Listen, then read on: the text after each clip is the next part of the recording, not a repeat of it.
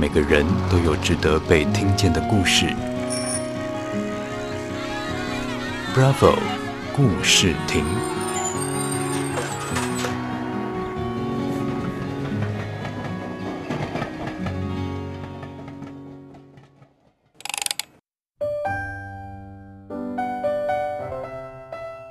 大家好，我是 Rowan。每一个人在人生当中，总会有一些固定的计划去实行、去实施。然而，有时候往往会发生一些我们出乎意料之外的事情，像是碰巧遇上我们去年的呃这个 COVID-19 的疫情，相信也是改变了非常非常多人的，无论是计划，或者是甚至到未来的求学也好。那今天的这个小故事的时间，我们也邀请到了一位朋友，在前阵子的时候呢，发生了一场算是改变人生经历非常多的一段小小的故事。嗨，大家好，我是彤彤。是的，我们的彤彤呢，在前阵子的时候，大概是近期两三个月以内的事吧？对，大概两三个月前，嗯，就是出了一场小车祸。嗯、呃，我觉得那个车祸的严重度不能用小车祸来形容。我们的彤彤出了一场算是蛮严重的车祸，算是啊，就是有会有后遗症的那一种。嗯、对啊，发生那一次车祸当下的感受瞬间是什么？我整个过程都是清醒的，所以如果你问我，我到车祸前、车祸当下我看到什么，我都很清楚，我都还记得。包含自己的伤口，包含自己的伤口。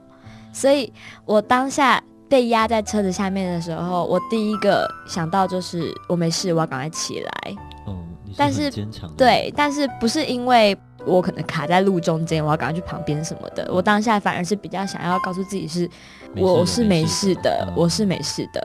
可是到就是我发现我真的被车子压住，我起不来的时候，直到后面有人。就是有路人帮我把车子扶起来，然后我的右脚才离开那个受伤那个地方，然后一拿出来，我看到我是直接看到就是好，我不要做详细的解释好了。总之就是伤口的状况是看起来是蛮触目惊心的。然后到那个时候，我就是算是就是那种心凉了半截的感觉。然后就是，但我也很冷静，我没有哭啊，我没有惊慌，就只是觉得。好，帮我叫救护车。好，等救护车来。好，很痛，但是没关系，忍就先忍着，会没事的。等一下就去医院了。因为伤口是开放性的关系，所以有两个月的将近两个月的时间，我是一定得住在医院里面的，因为要。观察那个伤口，怕感染嘛，就不像你骨折，你可能打了个骨钉，你就可以回家。所以我就是真的住了两个月的时间，然后都待在医院床上。对，而且毕竟医院的环境就比较封闭，嗯，你基本上就是待在自己的病房里面，然后你也没有什么太多娱乐设施，那我也不能跑跑跳跳啊，所以对，也不能下床。对啊，所以其实是真的，顿时之间多了很多时间，你要去。打发跟面对，对，但是原本的计划应该有被打乱吧？就像我们刚才在呃这段小故事刚开始的时候有说，原本有很多的计划都是安安稳稳去实行，但是人生中总会碰到一些出乎意料之外的事，真的是应该有很多计划。我记得我十一月的行事历是全满的，哦，然后我刚好我出车祸那个礼拜是期中考的后一个礼拜，嗯，就基本上是那个学期最。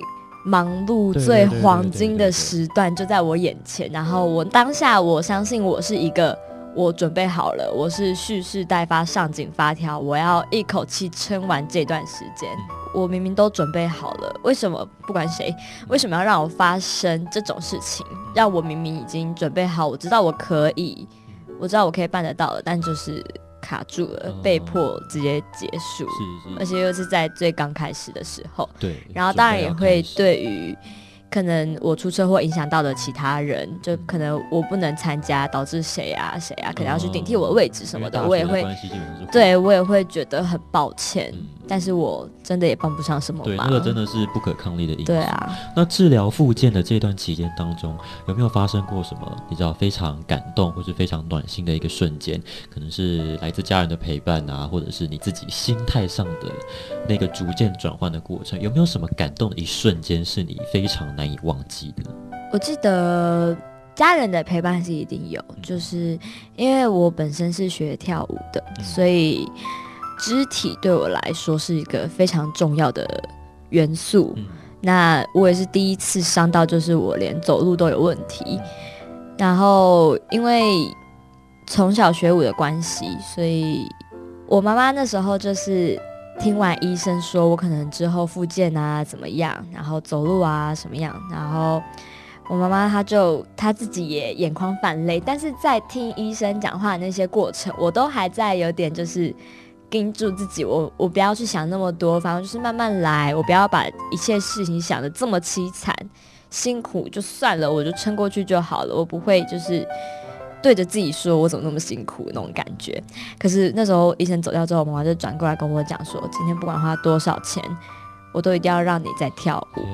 然后我那时候听到，我就有点心里有，就是有一小块我本来可能保护的很好的最后一道最后一道墙，对对，就就有一点被就崩崩落这样子。然后包括还有就是，也是一个我朋友他。也是前阵子出了车祸，然后他就是也是跟我一样正在复健当中。那他就跟我讲，他是安慰我，跟我讲说，虽然这件事情可能会夺走我什么，但是一定也会给我什么。然后我当下看到这句话的时候，就是也是马上就眼眶泛泪，就是因为真的，你如果要仔细的认真去想这件事情对我造成什么伤害，他肯定夺走了我很多。但是，也许他也会带给我什么？是，我觉得你这一种的想法非常非常的重要。还有，就是这种乐观积极的态度，是人在面对任何一种，不管是困境还是这种突如其来的状况来说，都应该要有的那个正确面对的心境。那最后，就是看到现在逐渐好转的自己，从一开始只能躺在床上嘛，到最后到后来用了那个支架。嗯，那叫支架，用支架之后，然后到现在不用支架，拐杖，拐杖，然后再可以正常行走。有没有想最想跟谁说什么话，或者是跟自己说什么话？好，我觉得可能最想跟自己说的吧。嗯，最想跟自己说，我知道你很努力的要去坚持住自己，不让自己崩溃。也许有时候你会崩溃个几次，但是我相信到头来你都可以。撑过那些时刻，然后很坚强的继续面对，就是各种经历啦。我觉得，好，我们今天的这个小故事呢，非常谢谢彤彤跟我们分享，嗯、谢谢大家。我是 Rowan，我们再见喽，拜拜，拜拜。